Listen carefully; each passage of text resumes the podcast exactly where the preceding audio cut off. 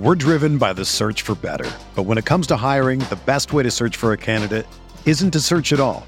Don't search match with Indeed. Indeed is your matching and hiring platform with over 350 million global monthly visitors, according to Indeed data, and a matching engine that helps you find quality candidates fast. Ditch the busy work. Use Indeed for scheduling, screening, and messaging so you can connect with candidates faster. Leveraging over 140 million qualifications and preferences every day, Indeed's matching engine is constantly learning from your preferences, so the more you use Indeed, the better it gets. Join more than 3.5 million businesses worldwide that use Indeed to hire great talent fast. And listeners of this show will get a $75 sponsored job credit to get your jobs more visibility at Indeed.com slash BlueWire.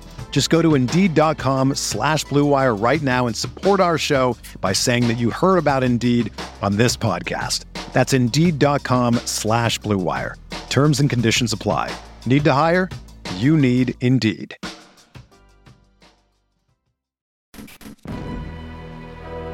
Oscar Robertson, Lew Alcindor. What a year that has been. The Bucks are the world champions. Moncrief going inside.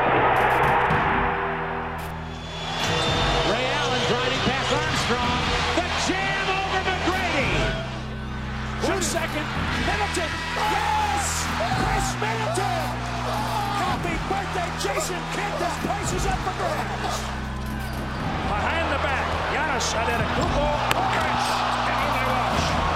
Holy moly! Dudley up top, Oh, It's got a clean catch. Oh, Milwaukee wins it. play basketball and win. And win? Yeah, How many games? six. We're gonna be we're gonna win in six. Hello and welcome to episode 342 of the Win in Six podcast, part of the Eurostep podcast network and proudly a part of the Blue Wire podcast family. I'm your host, Adam McGee, and joining me as always, it is the GSPN Jeopardy champion, my good friend, Jordan Tresky. Jordan, hello.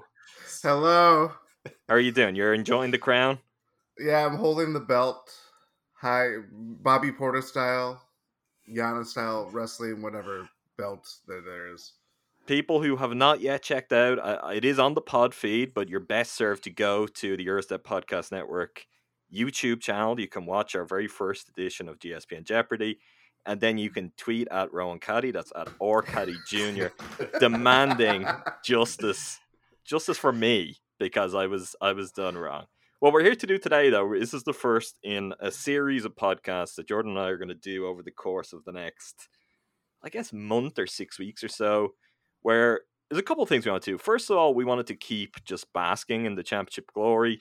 Who knows when this comes around again? So we want to talk a little bit about just how the experience has been, what it made all of us feel. And in doing that, it also seemed like a perfect opportunity to talk to some Bucks fans and talk to some friends of ours and talk to some people who maybe were on the pod a long time ago, some people we've never got around to having on the pod.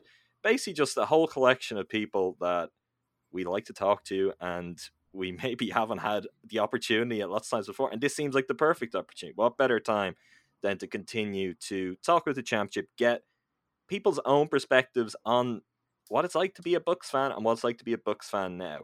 So, with that in mind, our very first guest, and we're delighted to have him here with us, is one of our longest running listeners, um, someone who has always been great in supporting us, plugging us, someone that Jordan and I love to talk to. It's our good friend Ben, known better to most of you as David Dunn 21. Uh, Teutonia World, whatever, whatever kind of whether it's Twitter, whether it's YouTube, whether it's podcast, you're all over everything. So Ben, it's amazing to finally have you on Win and Six. I've paid my dues time after time. I've done my sentence, but committed no crime. And bad mistakes, boom, boom, boom, boom, boom, boom. I've made a few. I've had my share of sand kicked in my face, but I've come through. Everybody, everybody in the back, listen in the car, and we're going on and on and on and on. We are the champions, my friends. Bah, bah, and we'll keep on winning till the end. Dun, dun, dun. We are the champions.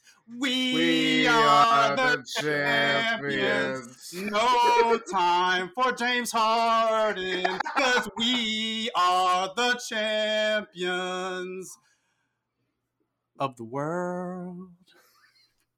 I, I like turned on my phone light when I did this. It's like Oh, I see it. Yeah. I mean, I I was gonna at one point. I was like, I was gonna come in on that, and I was like, no, I wanna I wanna see how long he's gonna go with this, how far he wants to push it. I, I was Um, hoping you were gonna stop me, but just Well, at the start, I was like, is he just gonna is he just gonna sing the first few lines? Because really, this could be about your time listening to Win in Six as much as it's about anything to do with the books. You know, serving Yes. your sentence, committing no crime. That's Right. you've you've listened to us for quite a few years, so Uh, that would be apt. You brought me fame and fortune and everything that goes with it. I thank you all. How are you doing? How are you you feeling? A couple of are we a couple of months? Yeah, around that removed from the books being NBA champions. You're a lifetime Bucks fan. I know we've had countless conversations um, on your podcast privately over the years where I don't know if any of us really believe this would happen. So how are you feeling now? it's it's better than I even thought it could be. I it, it's become so good. I don't want anything to sully it. Really, like like I don't. I'm not like all that summer league stuff and like people are comparing like. Oh, Jordan Nwora, this and that, great game. back. Like, man, I mean, I understand you guys are, are, are, are excellent content creators and you're kind of still cranking and cranking out a lot of really cool, interesting new stuff. I, I want this season encased in amber. It, it's just been great. Uh, once I got to that kind of weekend and got to marinate on it a little bit because I, I was kind of on a busy kind of work and personal schedule. It's been incredibly gratifying and satisfying. Um, I, it- well, I mean, it, it it's literally it's literally become a movie. It, it's it, it's it's if you had to compare it and again, if if you're a Raptors fan and you got a lot of gratification out of that title, like I'm not really here to talk bad about you, but it's the most satisfying title since the Cavs, certainly. Um, narratively, it probably since you know the '94 Rockets and the '91 Bulls. It's it's been a long time since something had such kind of small market meaning. You can you can put any meaning in the season that you want to, but just for me personally, I did not believe in this team. I did not believe in this coach. Um, I had general skepticisms about Giannis that maybe he's just like the 40th best player of all time, which is great, you know, like, but maybe he's in in that excellent David Robinson class or something like that. And and this it's the season snuck up on me. I, I'm doing great. I'm to answer your question, man. I, I'm do, I'm doing great with it. I, I my heart is full toward the Bucks and all these things. I, I it, it's been incredible. I think we're very much still in that kind of place too, Jordan, right? Oh yeah, yeah. It's a lot of things uh, washed by the wayside when you see your team win a championship, and it's like, yeah, they got you know. I mean, yeah. There's certain moves that we could quibble with. They're like, why don't they? The old off-season stuff of like, why did they get go after Paul Millsap or these like free agency stuff like that? And it's like, but they just won a title. Like they like a lot of these players are still here, save for PJ Tucker. Like the the nucleus, the core, and all that stuff is still there. And you know, it's a shame that like the season starts so soon because it's a quickly becoming like oh like let's see how like the new team comes along and stuff like that. So it's like you kind of like have to get thrust back into the present of it all, but like it's still it's been 50 years and all like and the like you said the significance of a team like the bucks and like the odds that they had to you know overcome throughout their playoff run just in general but um it's stuff like that where it's like yeah it goes back to like the Cavs when they finally won or even like you know Dirk finally winning with Yeah. the Mavericks even though they're not like the Mavericks are not a small market team but it just felt like especially compared to the glitz and glamour of the big three finally coming to, you know formulating that that year and all that stuff it's just weird how like all like the parallels like kind of just like come across, especially when you have someone as great as Giannis just leading it to the promised land. It became Yeah. our miracle on ice moment. Yeah, Very, very much. And even I mean the the one that I felt like always came up in terms of trying to map out what the books could be as a champion, who their comp would be. uh, It's it comes up for everyone. If it's like if you're not just stacked with megastars now, it's like oh the 04 Pistons. Thing about the Pistons though is they won three championships in like 15 years. You know, so there was no long wait. You know, the construction of that team was notable, but for the franchise, they were going through a golden era, um, the likes of which most other teams can only dream of. And you're right, Ben, in terms of even the summer league stuff. I mean, we committed to that. We were like, yeah, summer league, we're gonna do summer league stuff. We we all watched two games and just bailed. We were like, no, you know, this is Yeah. It's none of us had our heart. It was a what like- a week after, right, or two weeks after? Yeah, it was so like- so fast. It's as I joked at the time. It's like the draft was like three days later, and Adam Silver stands up and he's like, "The new season starts now." It's like, whoa, let's hold on, let's let the books have their moment. Uh, but what I what I want to do is, I said Adam Silver. I said it too soon. It was dangerous. I nearly baited you into something. But we might we might get to something along those lines later. Um, naturally, in the flow of conversation. Who knows? What I want to do, though, what we're going to do across all of these episodes, the interviews we have with various books fans and friends of ours over the next while, is I want to I want to go on the journey. I want us for, for you to take us on your journey as a books fan, us to jump in with you, so we can all remember essentially what it's been like, what it's like to get to this point. So let's go all the way back. This is, I think, a very simple question for you. It may not be so simple for some other people we ask down the line.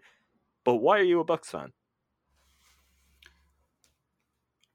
because my my dad is awesome and and taught me the value of day of hard work and all this kind of stuff like that. So we delivered newspapers when we were really super um, young, and um, I was fascinated with kind of the box score watching of of the day to day, which which probably crested a little bit later in the kind of Glenn, 1994 Glenn Robinson, Jason Kidd, Grant Hill uh, rookie debate. But even before that, um, my dad wouldn't buy us Bucks tickets. We all had to save up, and we would all pay a third, and maybe we would subsidize a little bit of it. But we would get ten packs. I don't know if they still have ten packs, but basically the ten pack was 10 tickets plus one or 10 tickets plus two or maybe it was 12 tickets and one was a preseason game maybe one was the mac fun game or something like that but basically it was like but the, the the hook with the with the 10 packs was you'd get one bulls game you know in the jordan bulls era or you'd get one bulls game and you could kind of pick and, and it would actually be i kind of miss adam uh, knows far more about uh, and is far more a connoisseur of kind of the days of print media but like it would be in the paper it would be like a, a, a third of a page ad and it would even be like package number one you can watch you know you can and they all had the bulls like highlighted you can have the bulls but you can also have the lakers or you can have the bulls and you know whoever the big team would have been in that time and we'd pick and, and I'd, I'd take it to school and we kind of say well this one this one you could get to see the spurs but you know this one you could get to see the, the Cavs with mark price and, and daugherty and nance or whoever. And but we went to a lot of bucks games. We we went because 10 is 10, 10 to me was a, is a lot of games to go to and you'd have to go downtown and you'd have to walk you know we didn't pay for parking. You know so you you go go kind of through that kind of sketch neighborhood uh you know to, to park and you'd walk through the snow. And in some games we just flat out decided we're not going to you know so you'd get like a 10 pack and you maybe pay for seven or eight. But it, great memories with my dad and my brother um going to watch the bucks. And in the early days even before that i mean and this might have even been like the Sikma bucks like kind of the late career kind of that run. Because my I have a I have a really good memory, but my first memory of of any basketball is uh 86 87 Celtics, whichever one that was, where it seemed like the Bucks were going to win, and and and um my grandmother who's who's no longer with us was was screaming they're they're cheating us they're cheating us which which my grandmother di- doesn't didn't understand basketball but it was just you know hey we're getting screwed ah they're screwing you know they're cheating That left an impression on you, I think. Yes, without a doubt. without a doubt. Without and um, but, but yeah, those are really kind of the good days. And the thing is, basketball, eh, which which ties into a lot of my kind of love of of branding and um, it was just kind of a different era. It was there was kind of the era uh, around the '90s. The, the turn from the 80s to the 90s i was like eight years old and there was kind of this intersection of culture with all this kind of branding and and, and new distributors and magazine articles so then if you got the street and smiths basketball edition to preview the, the next season. Then there were ads for starter and like starter jackets were a big deal. And before that, like triple fat goose jackets were like a big deal. And even in even in high school, like because people were getting killed for their jackets, like my parents made a lot of weird kind of arbitrary decisions that I kind of understand more as I become a parent. But it was like, okay, so you can't get the Raiders because people were getting killed for like Raiders jackets. So basically, what I had when everyone had the pullover, I had the one that just said starter and it and it was like teal and purple, but it just said starter, but it wasn't a team. Like I, I don't know, like how they decided to split the baby on that one, but it was like like so through that time it, it was a really kind of fun uh, time period. Magic Johnson tees were coming out around that time period too, where like big graphic tees that like every every bit of the garment was basically and for, for those who are a little bit younger basically the fresh prince of bel air intro like those kind of colors that kind of aesthetic um and I'm sorry. What was the question? Why are you a Bucks fan? Which it's I think we're getting to the heart of it though. We're getting you, to like... the crystallization of it all. But but but it was all interesting. It, it was all it, it, was just all um the culture. You're going to school in Wisconsin, and the NBA is the coolest sport. But like when football is going on, football is the coolest sport, and then mm-hmm. baseball comes around, and but you're just kind of fascinated by all these things, but I mentioned this kind of in, in one of the other videos or something else. There was very much a thing when I was in elementary school about how the Chicago markets were just dominant. The Chicago markets were dominant, and all the because you're because you're a kid, everything seems huge. The '85 Bears were huge, and then the '86 Giants. Wow, is that even bigger? And you know, and all all these kind of things took place.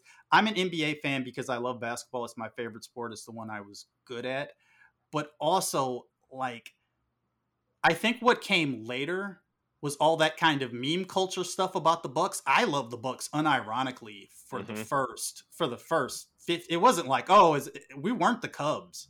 I don't even know if Cubs fans knew that they were the Cubs, but it was just like every year you didn't know any better, right?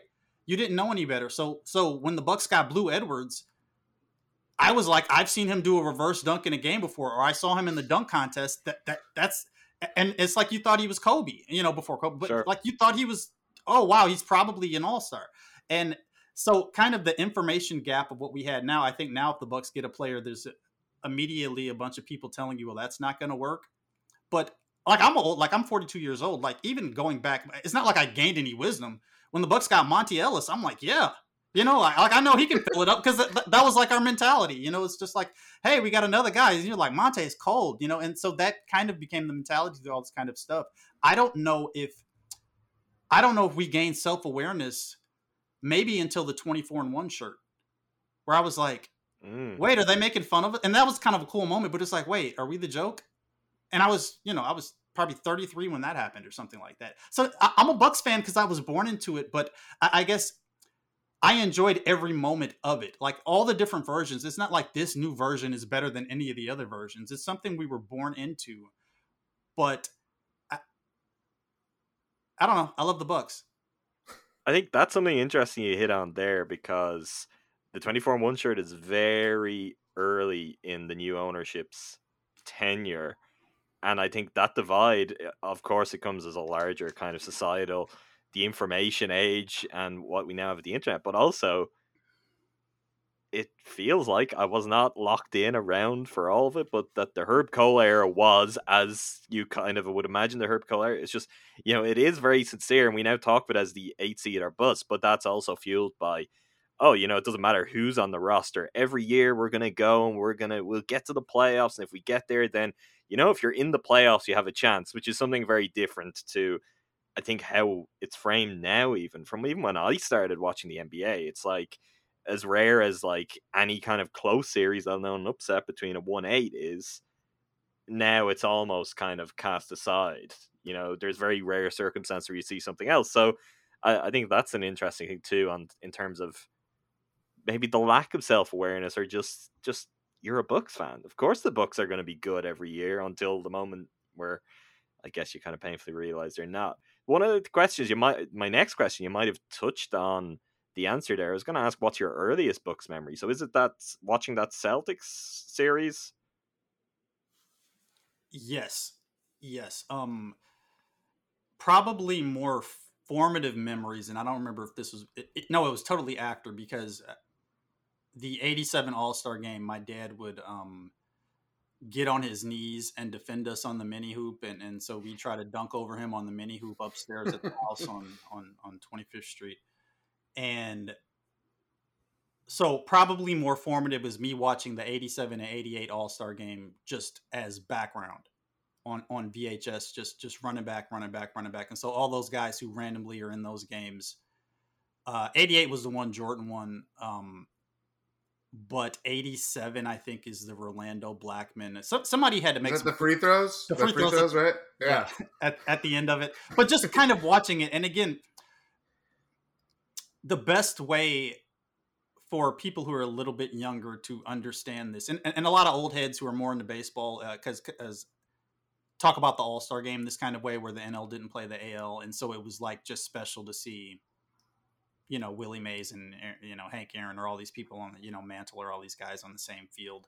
It was just like the end of Avengers Endgame for us to see Magic and Bird.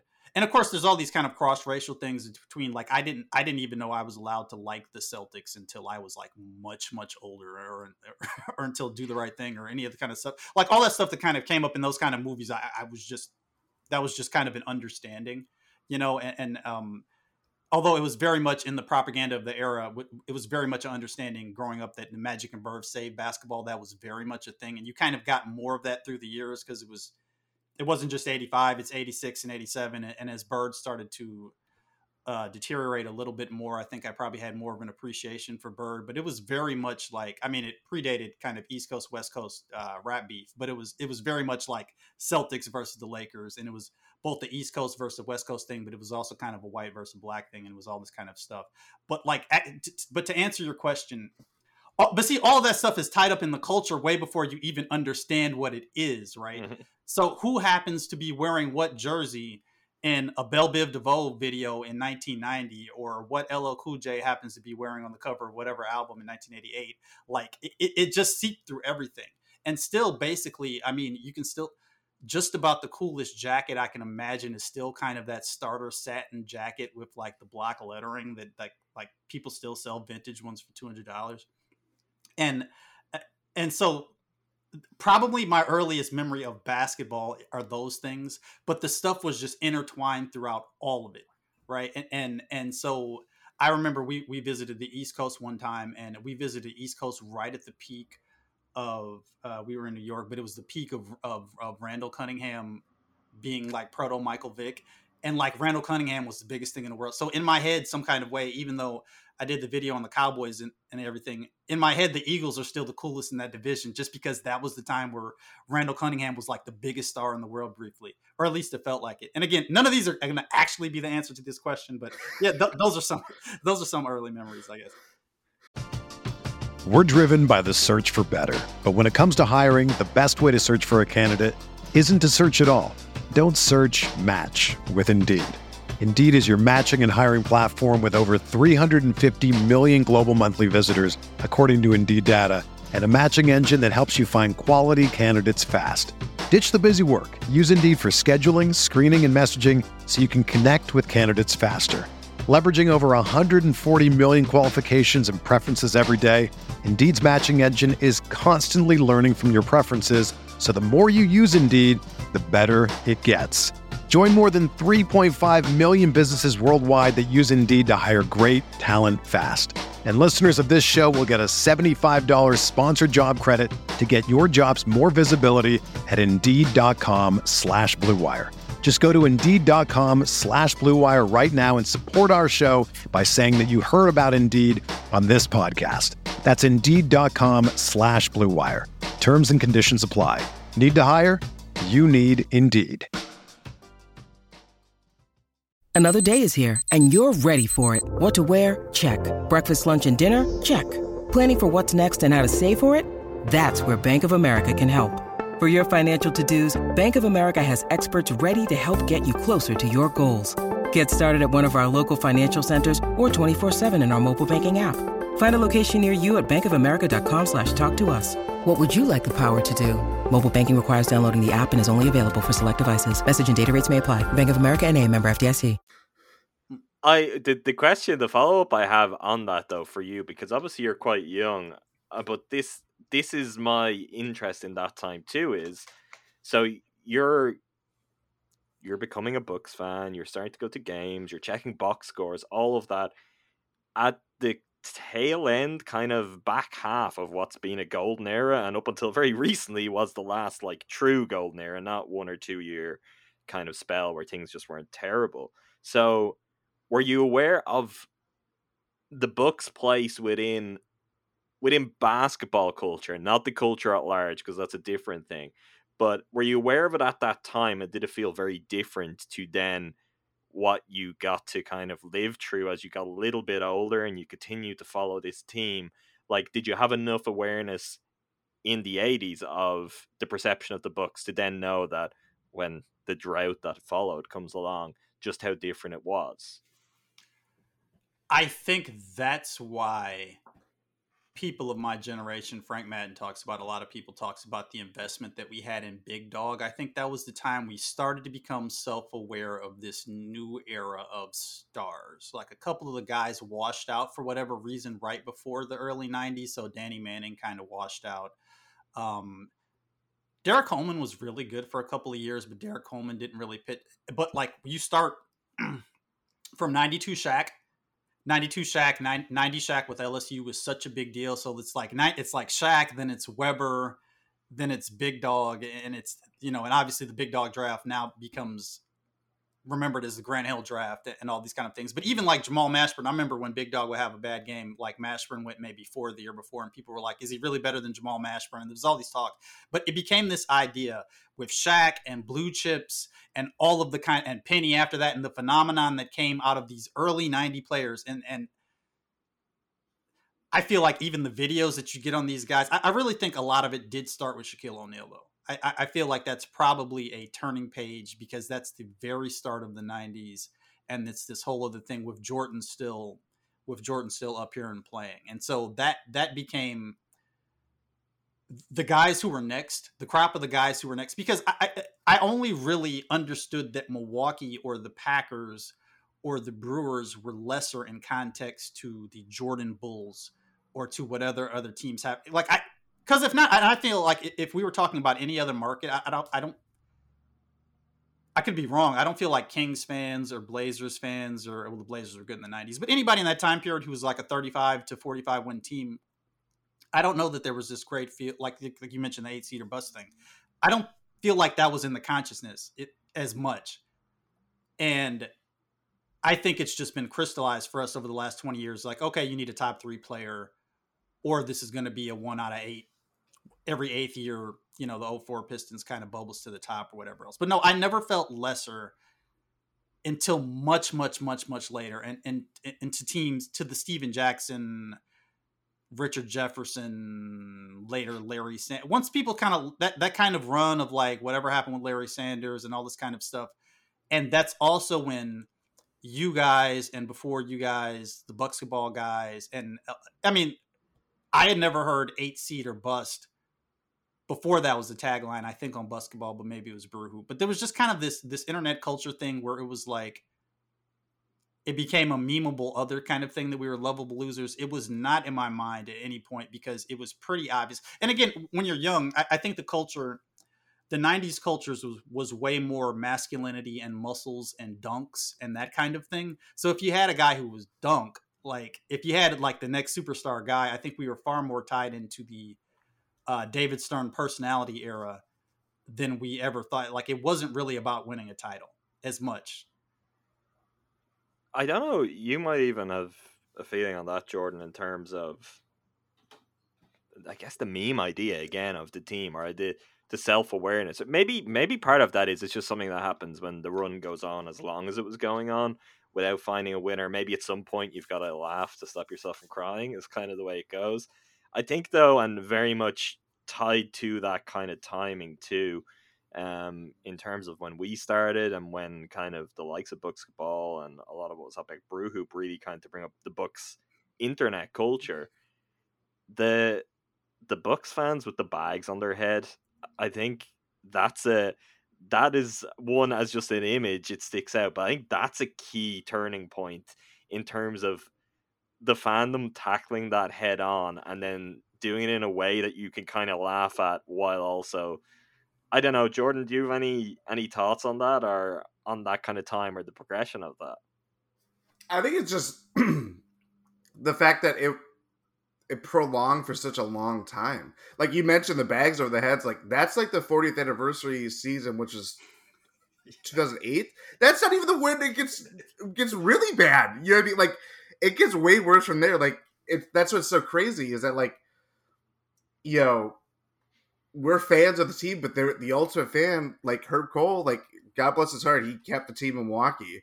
But it's like Ben said, where it's like you look up YouTube highlights or what the equivalent would be of YouTube highlights now, um, and you just see like Blue Edwards or like the guy that's like kind of like these Dale Ellis, bef- like before that, or like these you know these very productive NBA players that played for a long time, but they just they aren't what they were billed as when they came here.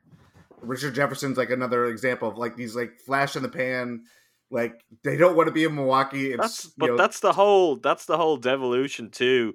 Like that's literally you're describing Gary Payton too. When when Ray Allen gets traded, yes, it's like that was just the the path that the franchise went on. Which it's like it's not necessarily that the, the guys who came in in that era were terrible players, and maybe but, that is part of too why there is always still some feeling of like not knowing just how bad the team could be until it was that way. It's just they were never the version of the player they were or that you thought they might have been. It seemed like before they got to Milwaukee. When they got there, it might have been they didn't want to be there. Or in the case of someone like Dale Ellis, well, he gets there kind of heading into the back half of his career. He's not quite the player he was. And that is definitely a pattern that repeats itself throughout the 90s and into the mid 2000s yeah, it's like trying to find hope at anything that they could, and it just like constantly reshuffling. It was the same thing with like reading a lot of the history stuff, and you would speak more of this, Ben, but like how Herb Kohl like talked about coaches and just like the importance of a coach, and obviously because you know, yeah, the first few years he has Don Nelson, and then it ends terribly, and he's just trying to find the savior, and it leads to someone like George Karl, who by all means was successful in Milwaukee granted, most of it was just like in one year that you know everything came together. But like, it's just funny how like it was always just this constant like search for hope that you know whether as a player or coach or just like letting the chips or hoping that this is the year that everything comes together. Not unlike this year, funnily enough, where it's like, oh, all you need is get to playoffs and we'll see how it goes. But it's like when you have the pieces together and everything like that's there, it's easier to believe in it in that case. Exactly. Yes. Exactly. Yeah there's there's a real case to be made too about the oversaturation of media because there were gossip columns in the paper. I think we all rightfully look. I just can't defend on any level Max Kellerman on Christmas Day talking about how Giannis should leave. I mean, ESPN got so off the chain that they couldn't even see where the mooring Post was. But I don't want to be a hypocrite. Like trades are sexy and interesting, but they're supposed to be kind of whispered, right? So somewhere in 2024, there's a kid in a different market who saw Jrue Holiday in the finals and is like, "Wait, Jrue Holiday is awesome. My team just just traded for him." And that's how I felt with Gary Payton. Like when mm-hmm. Gary Payton was on, Gary Payton looked like the top 3 player. When Gary oh, Payton yeah. much like Jrue Holiday, Gary Payton I was a fan of his shoes. I, obviously, you know him, him and Shawn Kemp, but Gary Payton. When Gary Payton was on, there were whole series where he made John Stockton look like a bum. Like when he was, uh, he, and obviously when they allowed him to be handsy, he was just such a disruptive player when he was on, and he was a better passer than he, he got credit for. Yada yada yada. But so let's just be real. A lot of people have narrativized the, the Ray Allen thing. I loved Ray Allen. I was more a Glenn Robinson fan, but I delivered the newspaper that morning and saw that Ray Allen, or maybe it was like a, a three o'clock trade, and maybe I already knew, but I, I, I took it out and and found out that he had been traded or got more details on the trade because you actually would have to open the paper to get more details. I had an open mind about it, and so actually, if you want to talk about turning points, like the turning point was that Gary Payton left us uh, at the altar. That it was like, oh, okay, so we were actually this disposable team for him. And Gary Payton was also basically done. But it was like, okay, we're gonna run Payton next to Cassell. Okay, uh, let's give that a chance. I, I had an open mind, but I was disappointed. And even when Ray left, and I, I, think that next year with the Sonics, Ray got like a Slam magazine cover article, and it talked about, and then like Ray Allen became like 27 points a game. Ray Allen, and, and it was all this talk about how he was mentoring the new Sonics and he was even taking them to get pedicures and stuff like that as part of their personal development. Like he was, show, you know, and now we understand that Ray Allen might be a little OCD, but it was like he was showing them how to put their shoes on and, and do everything. And, and, and then, but I'm just being honest. I wasn't ready to see him go, but it was a sexy trade, and I love Gary Payton, and I was ready to see how it went. But so isn't I, isn't that the thing? Isn't that even why to this day some some jerk like me comes along in retrospect and tries to look at it with cold eyes. But the thing that I do see there and knowing the patterns of the books and knowing Herb Kohl is the thing with that trade is that is a trade that when that was put on Herb Kohl's desk, he could have been like, "Yeah, Gary Payton, you know, we're we're still gonna make the playoffs. We're still gonna yeah. be good." Where no one really, as we learned yeah. the other day. Yeah, yeah, let's not revisit that. It came up in Jeopardy. Of course, it came up in Jeopardy. But he, he's the kind of player that fit that perfectly. But no one, you know, took a second to consider like, does he want to play here? Is there any chance? Which there wasn't, and it was like Payton was very quickly on record with that. Um, where Ray Allen, you know, yeah, he, he liked life in Milwaukee and he could have stayed a long time. But look, we're getting down. Uh, this is why I'm excited about this episode, about all these episodes, because I feel like we're going to kind of in snapshots relitigate a lot of just moments of recent Bucks history. Um, who's your first fa- your first kind of book's favorite? What player I I know from personal experience you've a very strong affinity for Big Dog. You wrote a a Glenn Robinson article that we guest posted on Behind the Buck Pass, a great article that people can go and seek out. It's still there many years ago, and I was delighted to have that there. So is he the the player that you think of just in terms of like really deep attachment, or was there someone that preceded him that you had that same kind of level of affinity towards? I think it's probably Big Dog, to be honest. I there was whatever season because that's the thing too. The games were on the radio. You couldn't get all the games on mm-hmm. TV all the time, so it was a lot of it was like listening to the kind of um, even the Jay Humphries kind of Bucks, like that kind of era, that that kind of era of dudes, you know, and um, act- and honestly, actually. one of my earliest Bucks memories is probably my dad um,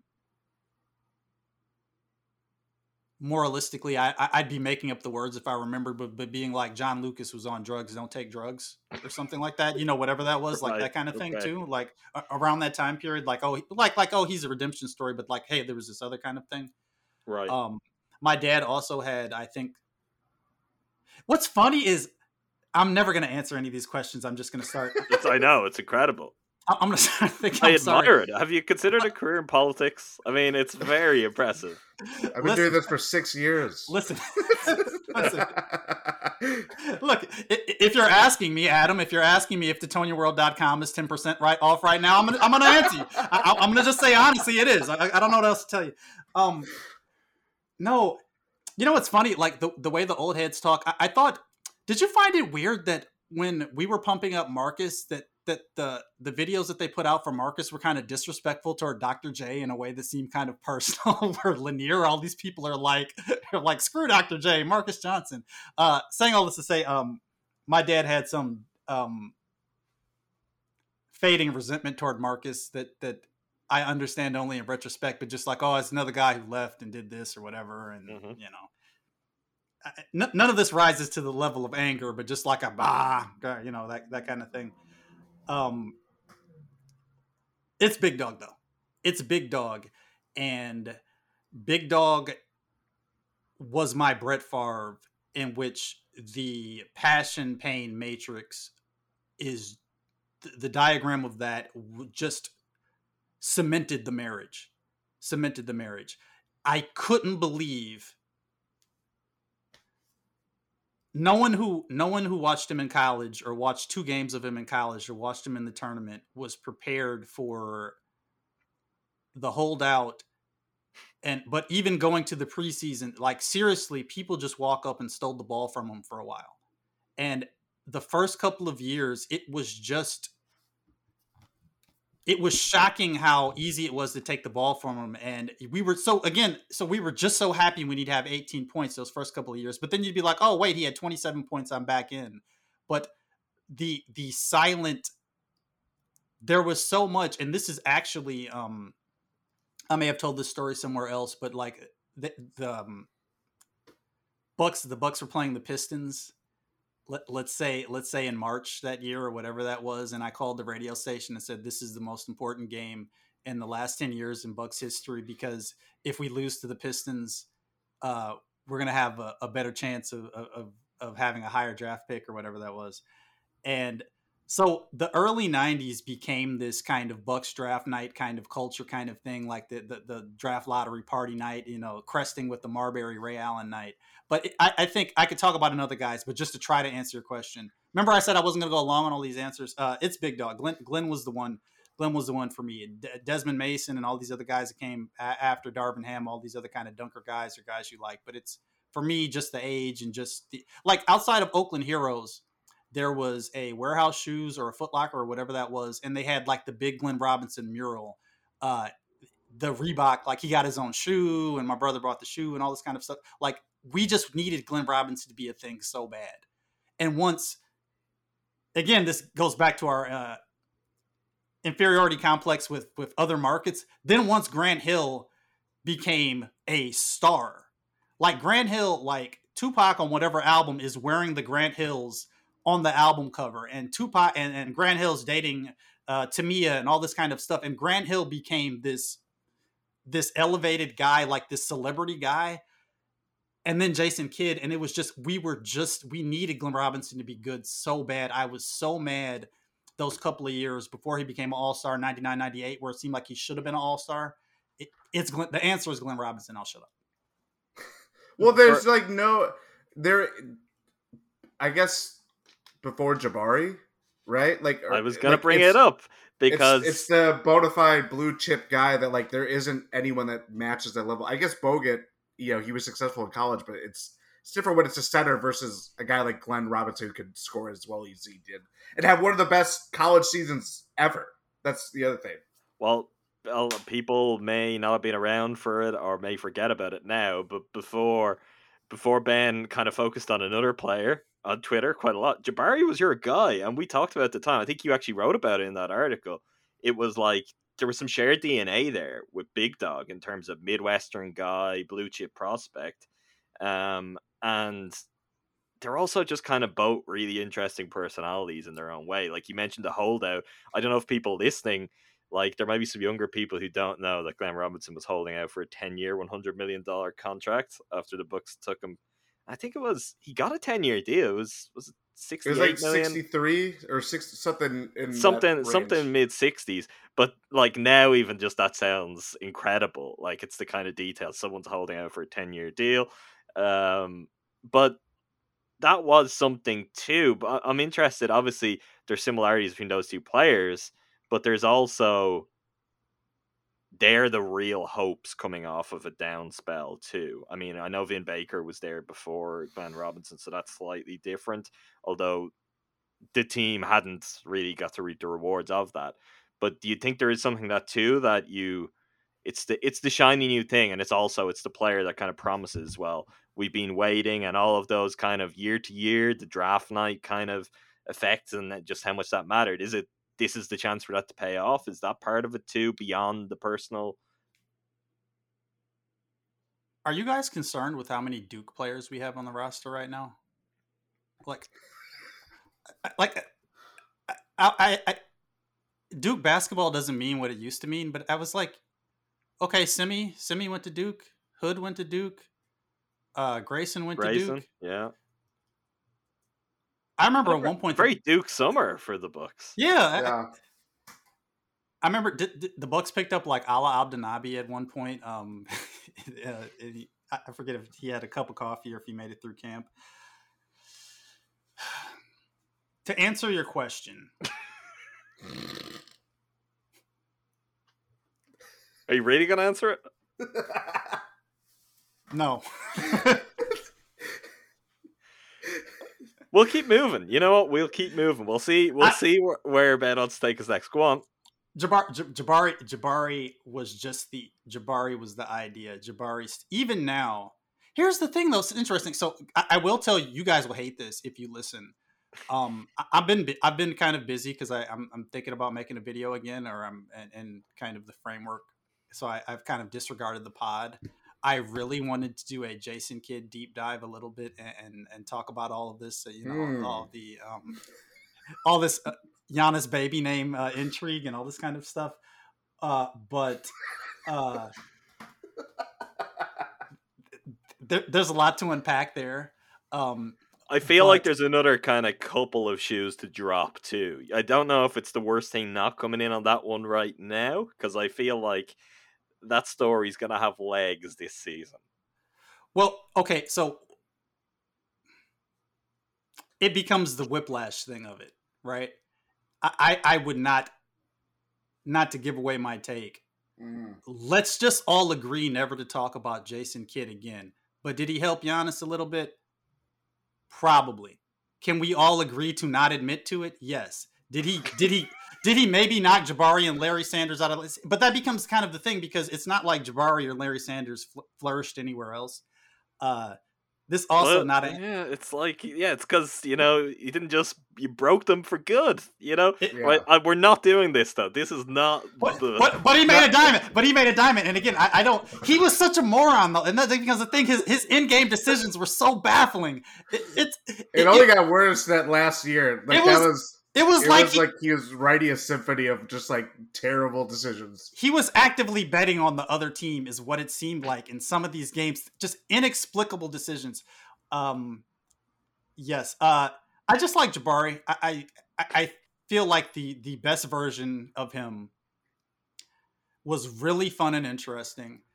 It was it was the most exciting thing in the world to have his steal and know that Giannis is on one side, Jabari's on the other side. This is going to be a dunk. There is no world in which this isn't a dunk. There's no question. Like, and we have other people kind of running the break now, and it's kind of feast or famine. And but that was a really fun era for me. But again, same kind of thing. It's pleasure versus pain. Like I was, uh, I think we were at Disneyland when he.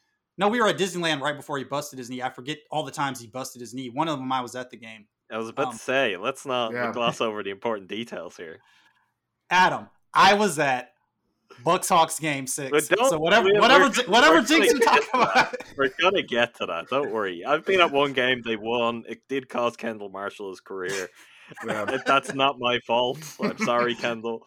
Um, but the the interesting thing I think too, just with Jabari, before we move on again, the thing that I remember with that, and do you remember there was a story about like he was in his cars and he was just talking to to people in the neighborhood, and he's like, "Oh yeah."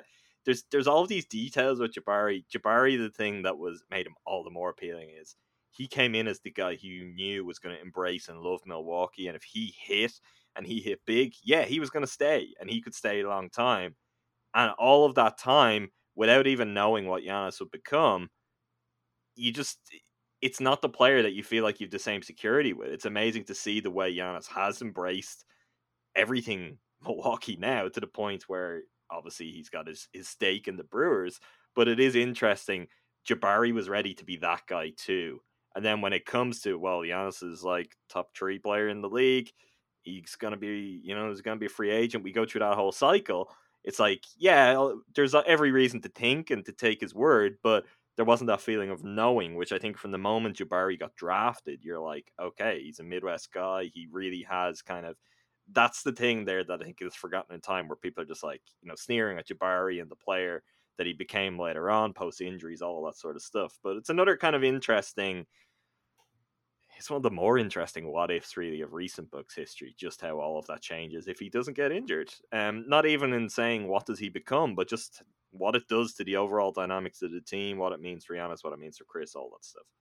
Eh, because and and the thing with that too is because there is a great infrastructure like it's a job right it's a job there there's a, a humongous middle class filled with veterans and guys telling you about this and guys telling you just being honest hey don't get her pregnant guys telling you about the marriage do you want to marry do you want to do this do you want to put your money there there's a huge middle it's a job for everyone there's the guys on the bottom there's the malcolm brogdon guys who have made a million and a half and need to secure the next bag and then there's these top guys there's these highlander guys who are fighting history and fighting each other and fighting this higher level of combat for championships and money and MVPs and all this other kind of stuff. But it's a job. And Jabari, with the professional basketball father, like the professional basketball fathers go a lot of different directions. I mean, there's obviously there's the Stephen Clay kind of guys.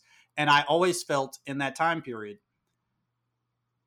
it, at a certain point, like I look, I think he was a bad defender. I'm not defending him being a terrible defender and all this kind of stuff, but there's a very much an infrastructure which you understand of, hey, dude, don't get hurt hey defense and he started because he's so dumb he started saying this stuff out loud and it just drove me nuts it broke all our hearts but he's just like hey they didn't pay me for like that's the kind of thing a veteran says to you in the locker room that's the kind of thing Stephen Jackson mm-hmm. says to you in the locker sure. room but you don't you don't repeat it you know what I mean but and and when you read a bunch of NBA books like I have or a bunch of like all those guys say the same kind of stuff they were all you know, Horace Grant was saying that kind of same stuff to Bill Cartwright in, in, in the locker room. They're like, hey, if you want a long career, do X and Y. If you don't, just just have fun. And so it's it's sad, but it didn't work out. And I think, look, I was wrong about that. I was wrong about Jabari Parker. That's the one time I've been wrong. That's the only time I've been wrong. I, I was well, I was we'll wrong. Get, we'll get to some stuff later. I don't know. Um, okay. Before the championship, I think this is an interesting question. I'm curious to see what your answers, what other people's is, because there's there's not necessarily an obvious answer necessarily. What was your favorite Bucks moment in your life before this past playoff run?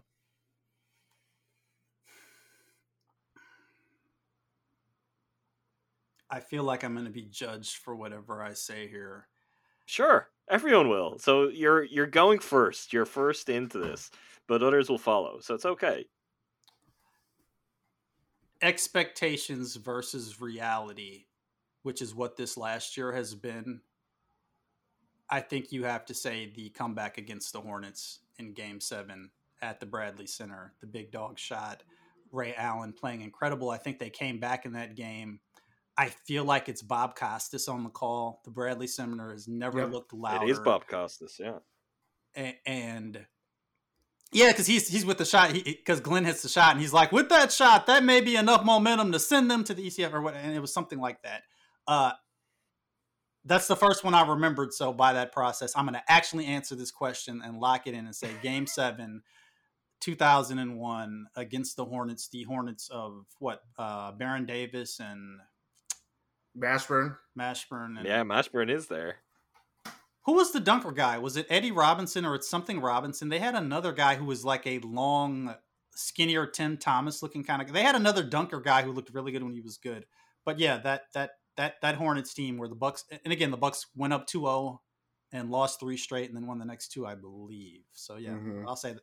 That's my answer.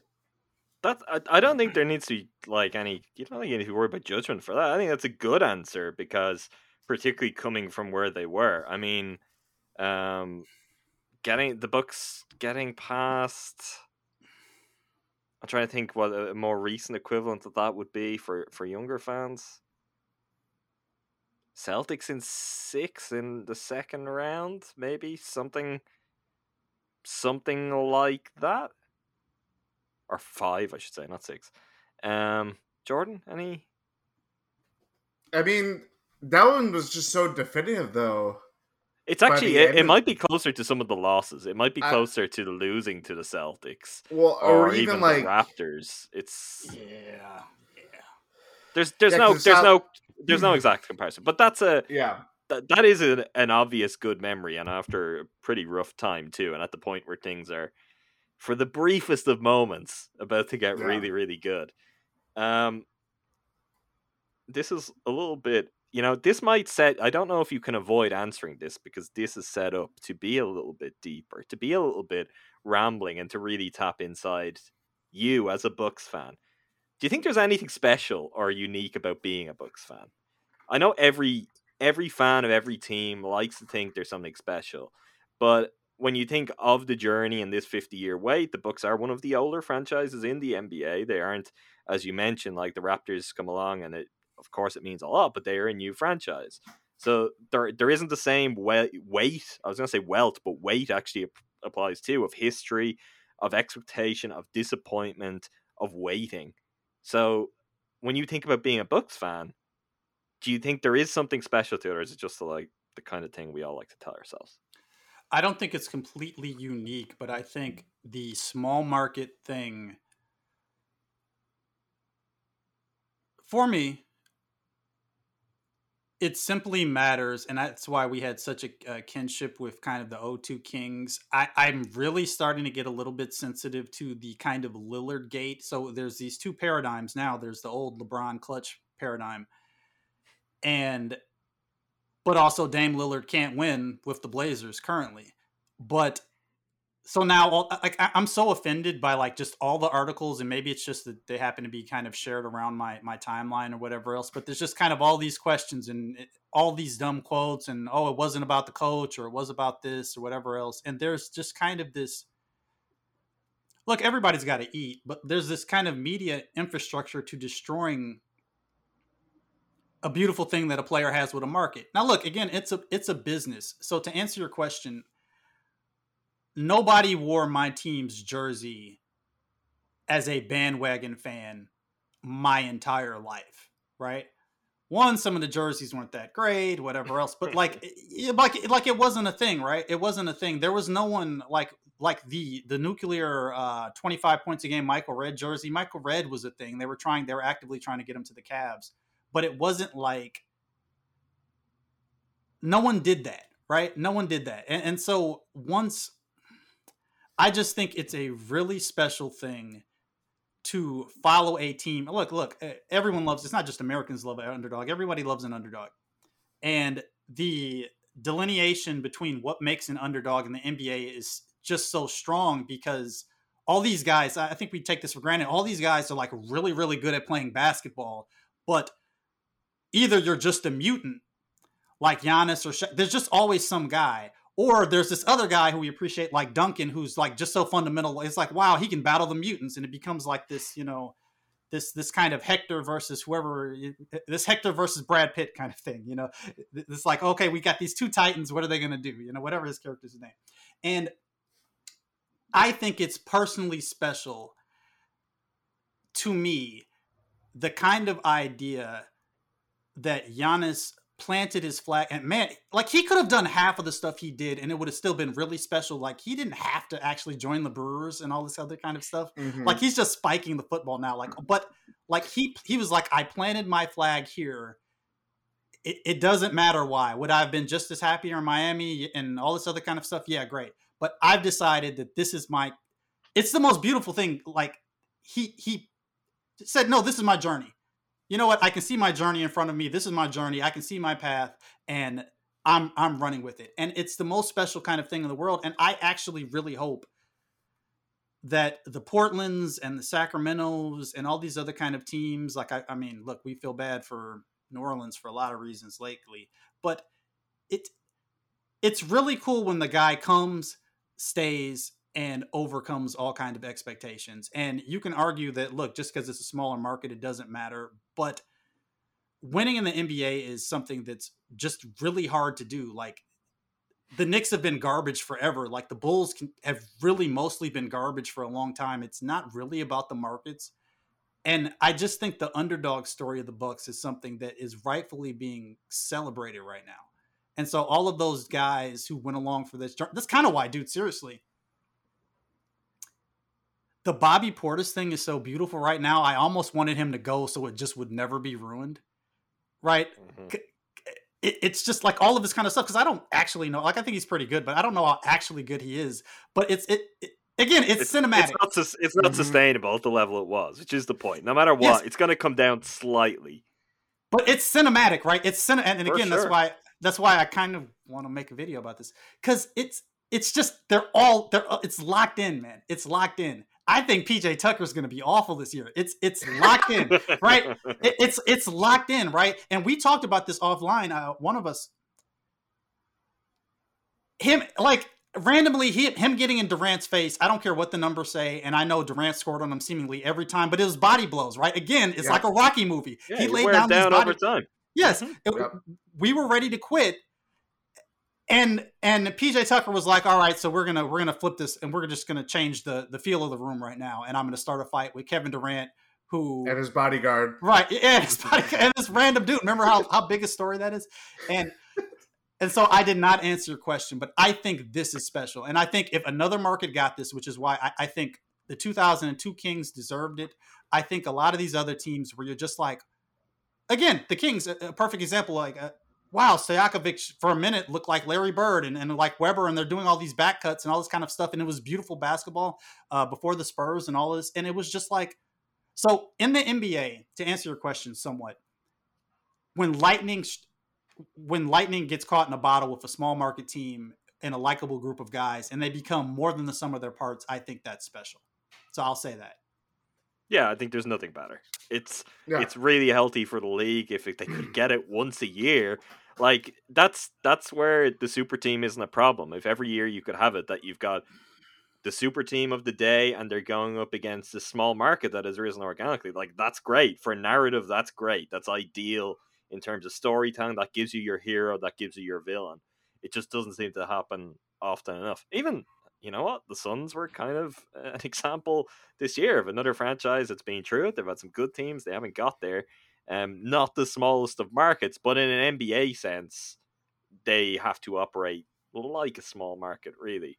Um, so now I'll I'll take that as close enough to an answer. We're getting we're getting more and more of an answer. with Getting more round. answers. Yeah, I'm I'm happy with how it's progressing. We're wearing you down over time. Um, I think we might just get an answer on this one. I I don't think you've any way to dodge this because you already tipped your hat to the fact that you were at the game when the Bucks clinched their their spot in the finals for the first time since 1974. So I'm going to ask you, what is your favorite moment of the championship postseason run? That's the leading question. But if you have a different answer, that's fine. But I would think actually being there in enemy territory, that must have been pretty cool. Atlanta was so great, man. Atlanta was so great. Uh, I saw Andrew, aka Jordan Snyder, um, at the game. we we tipped up a couple. Which um, I don't know if you know, Jordan is actually his brother's name too. It, it's my brother's name too. Wow! Yeah. So you've got lots of So, reasons to. We yeah. we have we have Jordan on the brain. Yeah, it's um yeah because he's been he's he's he's been on that pod. Um, his brother. That was really great. That was really great, and it was special for me because my son is is not like the complete zag. Like this kid is such he's such a rebel, man. He's such a rebel. Like he, he he- they don't like Star Wars, they like Jurassic Park, right? And he doesn't like sports, he likes video games. He likes sports. Well, I don't like sports. I like to play sports. I don't I don't see why I should be watching sports and all this kind of stuff. But the thing about a kid is my son's 10.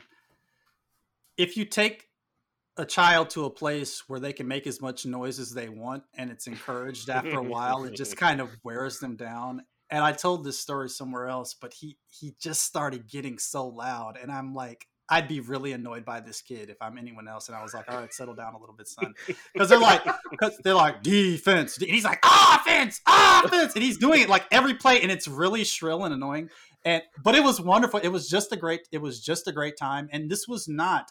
If you go to a Suns game in Phoenix, it's like 70 30 bucks like it's it's a really strong and you'll Mm. you'll go down the hallway like it some some years it was more you know and uh, like you'd see like I, I remember i saw james jones of the packers in the hallway one year like there'd be milwaukee people just there like whoever happened to be there and this was not that it lit- i'm sure there must have been more it felt like there were 12 bucks fans there like it was it was all atlanta it was all business I hate that I didn't get this on. It was just so cool, man. That was such a great time. They had like the marching, like the marching band going through the concourse and just playing. Uh, I, I, I thought look, we tend to overrate everything just because of obviously because of COVID, so we're all doing so much less stuff and everything. But like to me, that was I had great seats. It was a great game. Um and we just closed them out. And even with that, like I think it'll be kind of lost to history. Like Atlanta came back from like 26 down and kind of made a game or Mm-hmm. whatever it was, Mhm. 24, 22, and made a game of it. That was really cool. That that was really cool. And I think we can all agree that uh, Jrue Holiday was the hero of that game with that kind of layup at the end of it. Uh, I'm joking. You you gonna let me say that? Uh, so yeah, I saw. I'm gonna I saw the- get. I'm gonna get to some stuff at the end. I'll let you like lay some breadcrumbs, and then you're gonna have to come, and there's gonna be a full slice of bread for you to confront. I, I just I I was I was so proud of Khris. I was so I really I think I motivated Khris by being in the building. Like I I, I think like I, I caught sight of him. I caught sight of him like like like Miyagi, and I kind of gave him the look, and I was like, "This is the time. This is the time." No, that so yeah. I, I think it has to it has to be game game six. Um, shout out to my wife for uh being like, "Hey, dummy, spend the money and go." And uh yeah, no, it was a great night. No, that's that's very cool. I know even that's a discussion. I remember Jordan, you having me when you were. Um, I, I actually think we were having it kind of on the podcast. I think your girlfriend. Yeah, it was answered. that. you muted the call. We were literally live on a podcast, a post game podcast, when Jordan was deciding whether he was going to spend the money to go to a finals game. And yeah, it's the same thing where it's just like, who knows when this will happen again? You know, um, if if the the amount of money was not more than potentially I had at the time, I may have done something similar and got on a plane and be like, okay, where do I need to go? Um, but no, that that's what I thought your favorite moment would be, and I can understand it. Is is anybody is anybody considering? I don't know if it's bang for your buck worth it. Is anybody thinking about going back for the ring ceremony or any of that kind of stuff? Because I was trying to think if it'd be actually worth it. Like the money's not me driving twelve hours up, but I just have to imagine that'd be a pretty hot ticket. Yeah, Oh, that's yeah. that's the thing with that. I I thought about it. I've circled it. I actually said it on podcasts. Uh, in hindsight, I think it is very unrealistic. One because I forgot how soon this season started, and two because yeah, that's a that's a hot ticket. Well, Um, okay, but, but obviously, look, look, you guys are way too humble, and you know this bothers me about you. All you would have had to do is start a GoFundMe like certain No other people did, and be like, "Hey, come on!" And I would have, "Hey, you know my buddy Adam McGee, man, and you know, way. can we get him? Can we get him? You know, like No, we could have made it. Uh, no, that's no, not that's great. not even humble though. That's just not for me. That's not. That's no, not. no, hey, man, come on. He's been there since the beginning, man. We can get a big thing going together. I think let's move on. To... Next question. Who's your favorite player now? On the Bucks. Yeah. Who's your favorite player now? Is it is it a simple as I think it probably is for most people that it's Giannis, or is there someone else further or you know, what am I saying Giannis? Is it really is this the moment where after all these years you're just gonna come out and say it that really it's Khris? I don't know. yeah. Um, You're like a little kid pulling his hair in the playground, you know, it's just been it's all along. You're just trying to get his attention. You caught his eye at the Atlanta game, he goes, he helps them win a championship, and here we are. Is that it? let me tell you. Um, you know how when you're trying to think what the funniest joke is going to be, yeah, like, trying to Jordan knows all about this. Yes. um,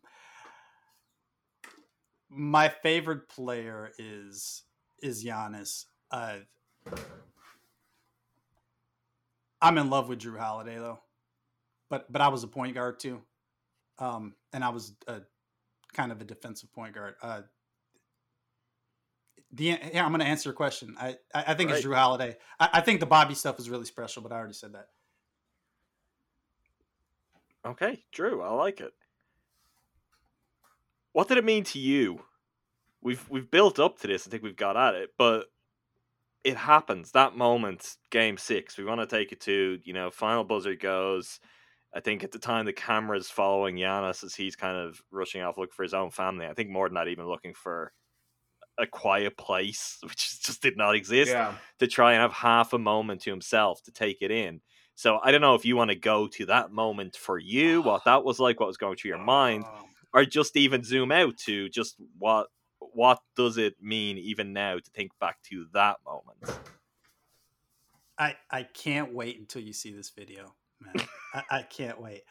Um, because in my head it's great. I, I'll give one spoiler. I'll give one spoiler now.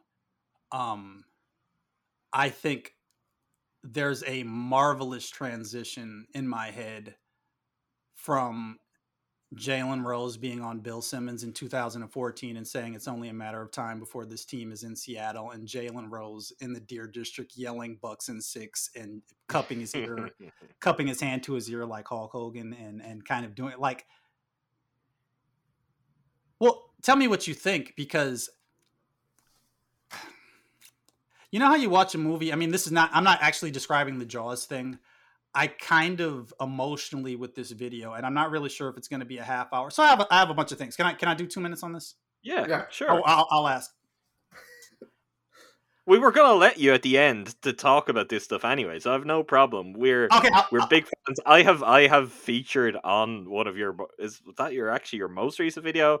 Uh, so I have no problem. I'm you know part of the extended Teutonia World family here, so I have no problem with this. That that was really cool of you to do that. Um, I thought that turned out great, man. I thought that turned out pretty good. Like for for the for the time that we had to kind of mess around with that.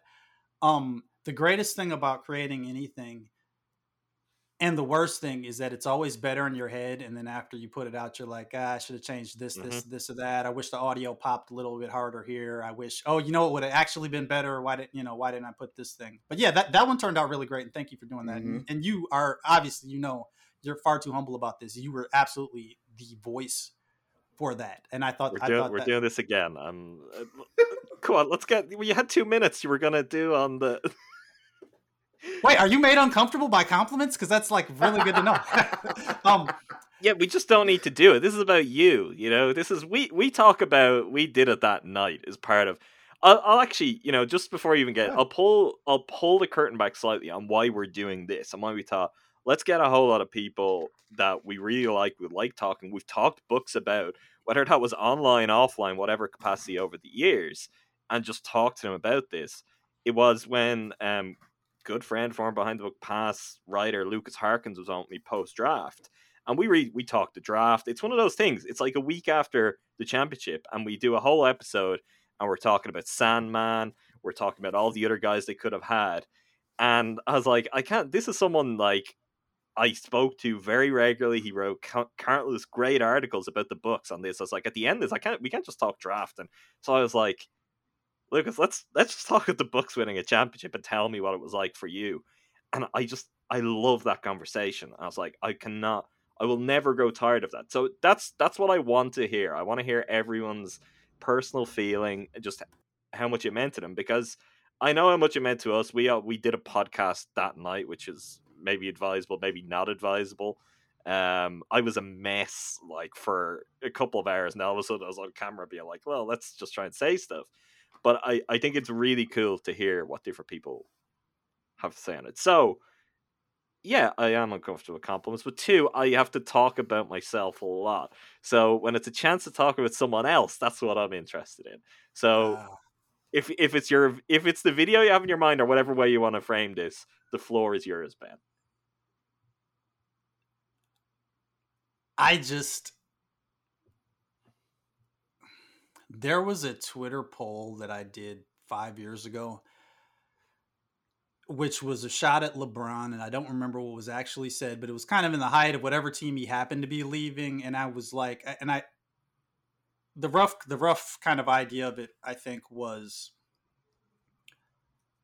like option A, uh, Giannis plays for the team for ten years and comports himself mm. excellently, but like never wins anything. And option B was like, we have a great five year run, but everybody leaves immediately for the Lakers or whatever team with the offseason, basically doing what then probably later Kawhi did or whatever else. And I forget whatever else I said, but like the point of that was I really wanted to kind of instruct people as far as just my opinion that like winning a title randomly doesn't necessarily yeah, it's a validation of all these things but it doesn't necessarily mean anything like if your life is empty like you go home and your life is still empty right like eh, eh, eh, or, or but i just feel like this bucks championship was in the top whatever percentile of all championships just ever. Like it's unbelievable. And the thing is, I, I, think we don't always give Giannis credit for his kind of theatricality because he's he's really an interesting character, and I don't think like like there's always some other thing. Like he's both this like Kobe disciple. Let's be honest, which kind of ties to the for kid sure. thing. He's he's this mani- I mean, look. I, you want to talk about head games? You want to talk about Jason Kidd head games? Like when Mariah had to run the lap after his free throws, I'm like, okay, that's a Kidd thing, right? Mm-hmm. So he, mm. so on one level, he's that guy. He's been trained in this school, but he was probably that school. I, I would guess his dad was a little bit like that. Then he's this funny guy and he's this loyal guy. It's this very interesting kind of thing. But like I don't think all titles are necessarily satisfying. The Bucks could have just kind of limped to a victory and it still would have been awesome the way this movie ends is after missing every big free throw for I don't know how many years, he makes all the free throws. Like, who writes this? I can't believe that we won a game where he had 50 points. 17 to 21? 17? Right? Yeah, 17 of them were free throws. And one of them was like for 51 points or something like that. Or one of them was like once it was well over. Um, it was like the simulation. It was the simulation of everything. And there's an end at the end of um uh one of those movies was it the Oliver Stone football movie? At the end of the movie, uh Jamie Foxx there's a flash of lightning and there's kind of an edit and Jamie Foxx remembers um watching Red Grange or somebody jump into the end zone in Al Pacino's apartment and he has a flash of, Sunday. Yeah, and he has a flash of recognition, and then he goes over the top. And I always thought that was a little bit of kind of a well done kind of. I mean, it's not well done because it's any given Sunday, but but I thought what it was trying to telegraph was kind of the the inspiration that happens when you play sports. And if you play sports, you're like, oh, they caught me going to my left. Well, I'm going to do this left the way I do it a lot of other times. Oh, wait, the guy's in the way. So now I'm going to go underneath. And actually, I've only ever seen that. And what actually happened when we were up, game, like Khris didn't need to take that shot, but the lightning bolt hit, and he was like, oh, I'm going to shoot this shot exactly the way I shot it in game one against the Heat. And, and it's like this weird fadeaway. Like, that, that's not a Khris regular season shot that was mm-hmm. that was very satisfying. And in that moment, he's like, "Oh, I'm going to shoot this because it's not even a fade. It was kind of like a drifty kind of fade to the you know to the right block extended. It's it's the toughest, you know, tough shot express. It's like one of the toughest and weirdest shots that yes. he's ever taken. And that was that was incredibly satisfying, right? That was incredibly like I lost it. I've been on record. I just sobbed from that moment on because I was like, if he's making that shot now, like that is a moment. But continue. Yeah, all of it, all of it seemed fake to me. All of it seemed fake to me, and I'm just like, I'm just shaking my son. Like I'm shaking my son. What really? Like I'm shaking him like, like Happy Gilmore, you know. And and, and at a certain point, they just left the room because they're just like, okay, so we won eh, because we watched it on the projector in my room and and they're like, okay, yeah, we won. That's that's cool. Whatever else. And and I I'll be, I didn't listen to your guys' podcast. I didn't listen to anything. I didn't want I didn't want to be influenced by anybody else's thoughts. Mm-hmm. I, I kind of just wanted to be. I, I don't want anything to mess this up. But it was super special, and and I hate doing the podcast where I record into my phone, but I just went into the car and just kind of did it that way. And it was just like, yeah, I just want to say a couple of things. It was just really cool, dude. It was it was really great. I wish I could have been there. I didn't do the thing where I called my dad or anything like that, but it it was incredibly satisfying and and special.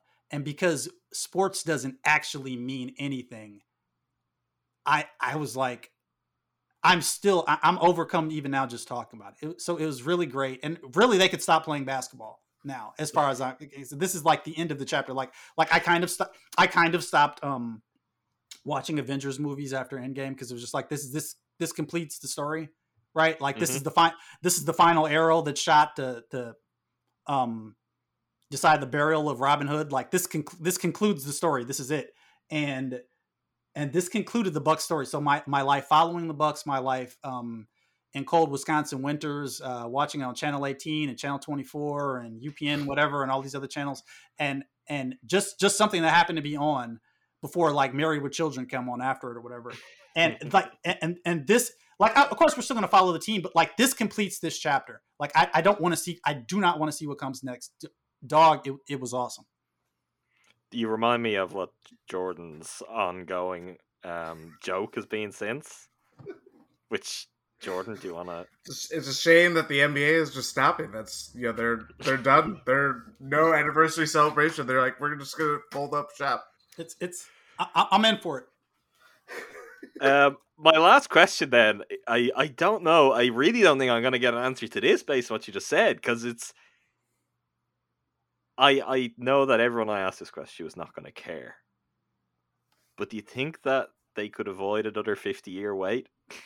Do you think that this is something that could happen again, or are they a franchise that? And you know what? I mean, as long as as long as you happen to be in the right place at the right time to get to enjoy it, like all of us have, maybe it's not the worst thing because you know it'll never be taken for granted that the championships are so so special. But are they destined to be this franchise that every once in a while it just clicks and they get their one, or is there a possibility whether it's with this team and with Giannis or just by you know sheer percentages that maybe at some point what do you think do you think the Bucks are more destined to be the Bucks and have these very brief moments that matter all the more or could there be more i know you i know you don't care because like jordan the nba is finished now but it's, really good, it's a really good question um look, we all like to think we're wise, right? Certainly, I like to think I'm. I, I aspire to be wise. I'm not, right? And I think one of the reasons sometimes I'm perceived as sort of unctuous on on Twitter or social media, kind of stuff like that, is because I think making the videos and going back and pulling audio clips and doing this kind of stuff reminds me how we felt in these other games. And uh, shout out to Frank Madden. Uh, I, was pulling audio because, like I said, I'm, I'm kind of working on this video, but it's still kind of in the planning stage. And Giannis goes down with the knee, and he says all the right things for three minutes. I'm devastated for him. I'm so sad for him. I love him. All of this stuff like that. Dot dot dot dot dot. And now we'll never be able to fire Budenholzer. Was like the next thing, and that's how we felt after Game Four in the Hawks. Now we're never going to be able to fire this guy. So that's again, I, am totally on the Tresky on the, the the Tresky. Can we call it the Tresky doctrine? I'm totally on the t- Tresky doctrine. Like I don't, I don't, I, I, I, don't, and and maybe what look, and I spend too much, I waste too much time on Twitter anyway, and I think this would probably be a good a good opportunity to kind of step back from this because I'm just not going to fight over these regular season games against the Pacers anymore. Like I, sure. I just I just can't. I, I just can't, and I think I'm going to keep that to like my uh, my other circle of friends because there's a real idea, and I, am lying. Even as I say that, I'm lying because to answer your question, there's a chance we're the new Spurs, right? And that's that's kind of the model, and that's really kind of the idea. And maybe we get the buyout Jae Crowder type guy every year now, or we just kind of get some other piece, and and we'll be in kind of that mix. And by the way, injuries do happen every year, so whatever, like. I think the Nets probably beat us next year, but I mean that's how it's supposed to go, right? That's how it's supposed mm-hmm. to go. Mm-hmm. Like like like um, Frazier beats Ali, Ali beats Frazier, Ali beats Frazier. That's how it's supposed to go. So if if, the Nets blitz us next year, that's what I, I think. I made some tweet Nets uh, Nets game seven where I was like like Adam Silver's so incompetent that he doesn't realize that this is the this is the year the Nets are supposed to lose, and uh, but like like it, it's a battle now, right? I think the Nets will, will come back, but th- that that that that would involve me thinking that James Harden could actually win a title, which is, uh, but wow, like it's all coming together at the end. This is incredible. no, but I'm just saying, like, but like next year we'll probably lose to the Nets, and then the year after that. We make a trade. I'm not saying who. I'm not saying who. Somebody with this, a number. This sounds like a guy who's out. All right, he's planning trades the year after next. Hey, I'm just saying, maybe we trade a guy with his number between 21 and 23, and we do some kind of thing. No, no, I'm just saying maybe we do, maybe not. Like you know, or it, eh, but either way, that's that's fun, right? Like so, like winning a championship isn't necessarily satisfying. I can't believe but, you're trading Jrue Holiday after saying. I mean, between 21 and 23. Oh man. You said he was your favorite. Now you're trading him. I can't believe it. Ah, ah, I walked right into that one. But look, right look, you're you're you see, this is there are certain parts of this you'll be able to quit, and we will all be able to quit. I, I think your point Yeah. of like a random game against the Pacers in that none of that stuff is going to have to matter to us again. I also think we're all somewhat fooling ourselves and saying that now while we're able to, because as time goes on, things go like we all we all like watching basketball. We all like watching the Bucks, and you you get hooked in. But you get look, you gave me enough there in terms of you're like we could be the next Spurs. That's I like that. That might be that might be the outside shot, but there is there is the chance there. I want It's- to. We can't we can't have you on, right? And you've just been you've been tiptoeing around it, maybe starting to put your foot in it. To most people, you're the Khris Middleton guy, right? And this is not who you are to Jordan and I. We know you and have talked to you for a long time, and we like I'll I don't want to speak for Jordan, but Jordan, do you agree or disagree with Ben's Khris Middleton takes? One word. Generally, I know there's more nuance to it, but if we're to zoom out, I would generally agree. Yeah. agree mean, with his Khris all- Middleton takes. Well, no, we've all like. wow, this is different. I was not expecting this. I disagree, is what I was gonna say. Well, I think I can see both sides of it in that, like, before this run, and this is, you know, speaking to the lightning in the bottle type thing, where it's like, if we're having questions about Giannis's ability to go to the like win a title, like, yeah, that's gonna happen about Jrue Holiday when he's going four for twenty. You know, like it's gonna happen with Khris, like, like all these, like, it happens to everybody. Bobby Portis didn't play three games in the Nets, like that's another like sliding doors moment of that series. It's, it's not just Bud, but it's like to your point of like Bobby being this like if he could have you know one year he wins the title just walks away and like it's not ruined. It could have easily been you know if they had lost to Brooklyn, his Pat, whole time in Milwaukee would have been just like you know done. People wouldn't He be in my mansions every day about Bobby Portis. Still, we, we wouldn't them. be talking about like how can they keep him like they don't have all these this money. It's like he didn't play the last three games of that series. Yeah, sure. yeah, all that stuff. So I think like yeah, like I there were parts of of the Khris the Khris course, if you will, um, that I definitely I definitely agreed with, and Pat, It's patch just- that right now. You, you Yeah, need, you need to get a pattern for Khris Course. but like I would I would just I I don't know I saw all sides of it as I did with the Yana stuff and you know Jrue stuff, all that stuff, Bud stuff too. Yeah, well, I agree with that. I agree with that. What I, what my thing is always that no, I don't think any player on this team is as great or as bad as everyone wants to make them out to be. And li- literally, no player is perfect. No coach is perfect. I think has generally been the discussion that we found ourselves having more often than not over the history of the podcast because of the journey the Bucks have Mhm. gone on in that time. But the same applies for players. Now you are known for your Khris takes because you you've been deeply entrenched. Now I don't know. I hope people are listening for when you gave him some flowers there earlier on the episode. But how do you feel about that? I know I know part of you will and should feel based on things we've seen that you're right all mm-hmm. along. But do you think that there were also things he showed you in the realm of which I know has been take the Twitter I guess the loudness of Twitter out of it and get to the nuance. Part of your thing with him has always been you saw a different version of player he could be that would be more helpful for him, more helpful for the Bucks. Do you see what happened in the postseason as a combination of the two? Was it that he finally, you know, he stepped up when he needed to, he took more shots, he just he didn't think so much about it. Do you see that and think, okay, well, this is the point that I hope to see him reach? in addition to still having some of the reservations that I have no doubt you have about him. Well, first of all, it's really unfortunate that um, the games that we wore the blue jerseys just don't count at all, and so like, so you, got to take that right off. Um, I should have worn So- my blue T-shirt for this. Yeah. That's what I should have worn. That really would have done it. yeah, yeah. Um, well, first of all, look, it, anybody who knows me knows I, I'm.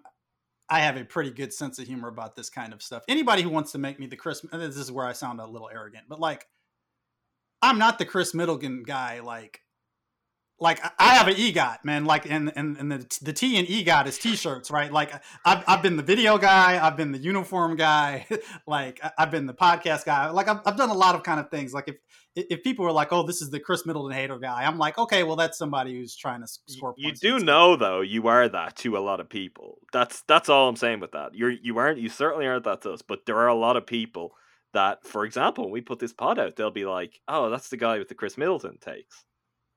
Yeah, but that's okay. A, a lot of people, though, a lot of people back channel apology. I don't say a lot, but like people, people will be like, "Hey, man, I'm sorry I misjudged you," or all this kind of stuff like that. What you always have to do when people,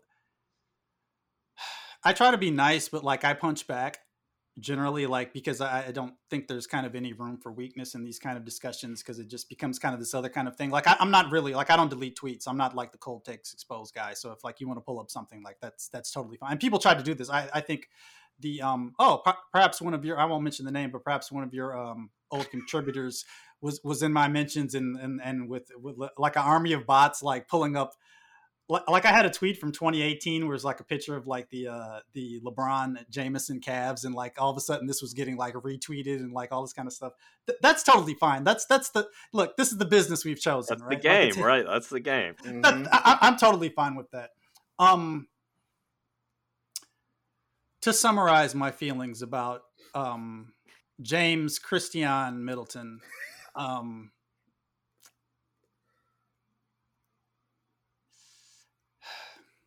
I'm just gonna tell the truth. I'm just gonna say the truth. Let, us let's let's. That's what we clear. want. No, no, because I, I think he's a member of the Milwaukee Bucks. The Milwaukee Bucks won a championship. I was thrilled every time he played well it's not like, especially in the context of you guys, it's not like I'm saying, look, I think I'm a basketball expert. I'm not thinking saying I'm a basketball expert in the context of you guys. You guys have probably watched a million more games than me at this point. But I play the game and I like, like I think what I think, right? Um, a lot of what the discourse, the level of discourse that I bring to it is kind of more of a barbershop kind of context and stuff like that.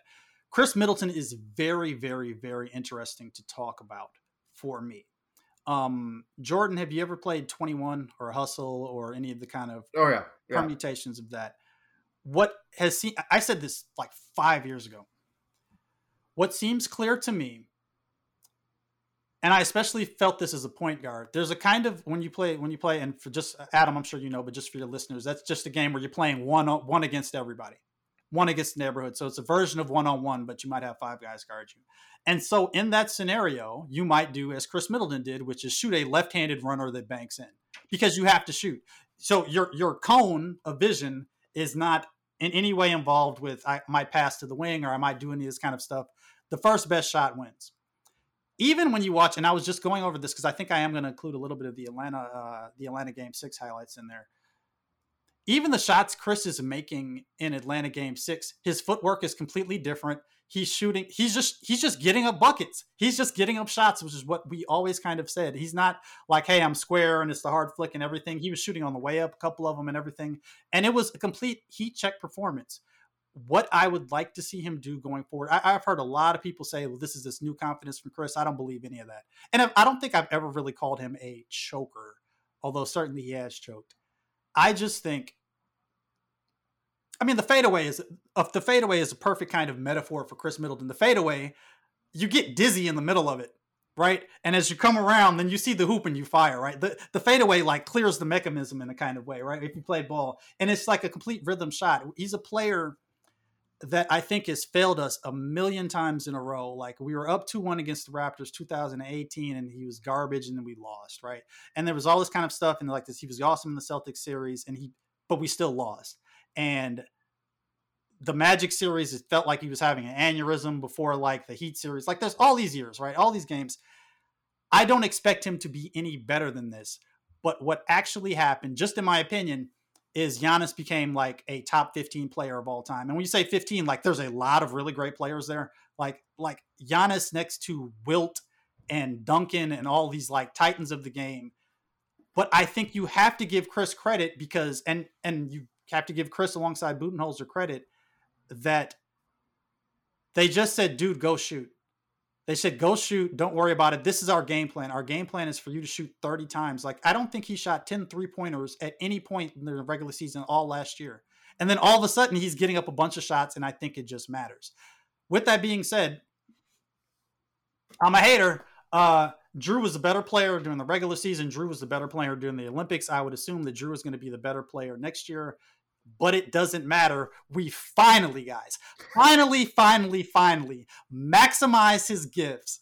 And yes, I was furious. Even that game, like even even game six, like he has a turnover, like a minute and a half left, and then like somebody steals the rebound. I just spot like I've I don't think I've ever been frustrated by another player as much as I have by this guy, but I will give him his flowers.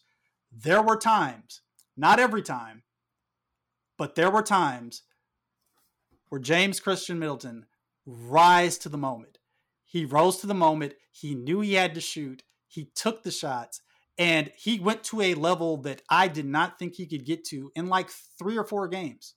And so like like we we witnessed it happen and I think you have to give him credit for some of that. But I think the flaws will always be the flaws and so maybe that's me giving a middling answer to this, but that's that's just what it is. I don't think I, I think everybody who was waiting because that's that's the thing too. We went through all these series, and then he have like a forty point game in game four, and people be like, hey, "You're crazy if you don't think he's going to be an all star next year." And it's like we just watched the first three games, and so there were all these kind of series. And and frankly, like I listened to you guys, man. Adam, you were killing him. I, I, I went back and listened. Like after the Nets, you were like, "What is this effort by Khris? What is this defensive effort after this? Blake Griffin's running by these guys, all this kind of stuff like that." I don't know what his deal is still, and even I'll talk myself right back into hating him by the end of this monologue. All I'm saying is, for this one year, for the last year of basketball, this thing worked, and and now, I mean, maybe he gets his number retired. It's it's, it's really that simple. To the victor go the spoils. There's no maybe about it, right, Jordan? I would imagine his numbers get retired. I, I mean, I get it generally, and you're right. I, I did get on him at times, and the thing that I think is interesting about that, though, and I think the thing that makes it is I Jordan will test this. I get on Giannis all the time for those kind of effort things. Yeah, and that's still it's a it's a major fault. I think it's him. it's it's the like expectations reality. You you put all this on. You know how great they can be, and you know when you see like frustrate like when Giannis like does the frustrating or uh, fouls out of frustration, or the equivalent that to that with Khris's you know sloppy ball handling, turnover, all that. Like it's the little things that it's like you just you know clean up the the stuff that you can control. It's like that's where it, you get you know peeved by what they're doing or whatever it is, or like when the Bucks give up a you know what should have been a defensive rebound and they it leads to a second chance bucket or whatever to the like the opponent. Like it's the stuff that like you feel like they can control that always just kind of like you know niggles in your brain where it's like this is stuff like you can correct like you know out of you know nine times out of ten. Yeah, I, I agree with that. I mean, part of this too, I think, boils down to there's no nuance on Twitter. There's no room for nuance. No one has the time for the nuances. Also, yeah. it's, it's not just like people aren't willing to take the time to to go and listen to it. It's also like if I tweet something and the amount of times I type something out and I delete it because I'm like, I don't have time to go back and forth on the follow ups to this. I don't. I might not just have the desire to, but it's also it's like I just don't have the time for this, and that's that's part of it with you. I'm glad to have you on. It's been amazing to talk about all of this because you know this. Jordan and I, we really like your pod. We've been on there. We'll be on there again, I hope, just as I uh, hope you'll be back on with us. And we, we always love talking to you. Um, we think you've got really interesting perspectives on a lot of different things. And I do think it's worth people checking all that out. Uh, for anyone who does see you as the Khris Middleton guy, I think they're um, they're overlooking and they're missing a lot of good stuff. And more than anything, and I think you've tipped yourself, you love to spark conversation and that is that's the barbershop element to it too and as you mm-hmm. said he is an interesting player to discuss and whether that's khris middleton or a lot of other things i think across your videos across your podcast that leads to and on twitter um, a lot of really fun and good conversation too. Both of you guys there's friends and then there's internet friends. You both of you guys are as close to um, friend friends as anybody from the internet can been. Um, both of you guys have been incredibly complimentary and nice um, throughout the years, and, and good and good constructive criticism and feedback at the same times too. So I like it's it's um it, it's nothing for but but love for me uh, toward both of you guys. I really appreciated kind of how our relationship is kind of weaved and grown throughout the years. But yeah, man, it's um, thanks. No, thanks. Thank, Thank you, you. for coming on. We uh we really appreciate it. It should have happened a long time ago. It's been great to have you on and to go through your book's journey and you know some of the detours when you wanted to not answer questions. But that is that is fully part of the experience. So it's been a lot of fun to work through all of that. Um have you got anything else, Jordan? I think that about No. I think I'm good. I think we covered a lot of bases. Well, thanks to all of you for listening. You can you can get us wherever you listen to your podcast, as you know at this point. You can also find us on YouTube at the Eurostep Podcast Network. Uh, if you haven't checked out GSPN Jeopardy, remember go watch it or at least watch the start of it, and then get in Rowan Coddy's mentions about the just the injustices, you know, the doubts that he's seeding in people's minds about you know whether they whether they really know their own life or not. There's a lot going on there. Go and get it, Rowan um, gspn.substack.com to make sure you get all of our content and any articles or whatever. Sign up there, it all goes straight to your inbox. We'll have more of these. We're going to chat some more people um, over the next couple of months. We'll probably have some mailbags and stuff dotted in there too. But this is mostly what we're going to do. So we hope you all enjoyed listening. Thanks again for checking it out. Thank you, Ben, for coming on and joining us. To TonyWorld.com. That's exactly where you'll find them, man. 10% off the store. Uh, we're- doing 10% off the entire store. I'm I, as much as I can do one t-shirt a month. I want to kind of have one design a month, but uh, but let's not even pimp that. I'll even though I just did.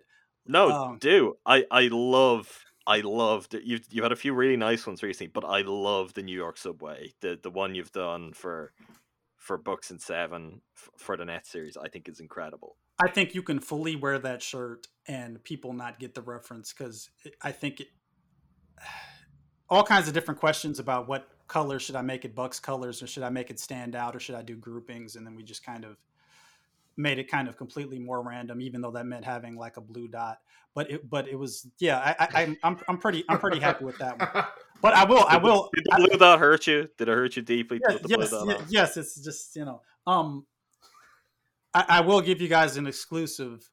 Um, David Dunn, twenty one day 9 21 21. We will have the Bucks playoff video, finals video, whatever I'm going to call it. Um, I, I'm going to have it done by then. If I have time to make a trailer, we're going to do that. But I'm I'm giving myself a, a boundary a a boundary to make this thing happen and and and hey i love you guys if i delete all my accounts that day maybe i will uh, we'll see how it goes but we're gonna burn the boats 921 21 we're gonna we're gonna cap this thing off I uh, I can't wait to see it.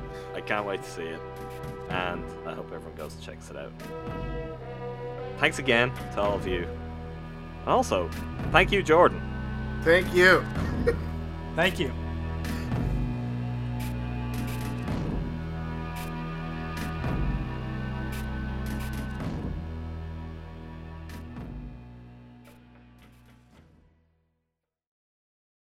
This is the story of the one. As head of maintenance at a concert hall, he knows the show must always go on. That's why he works behind the scenes, ensuring every light is working, the HVAC is humming, and his facility shines. With Grainger's supplies and solutions for every challenge he faces, plus 24 7 customer support, his venue never misses a beat. Call quickgranger.com or just stop by. Grainger, for the ones who get it done.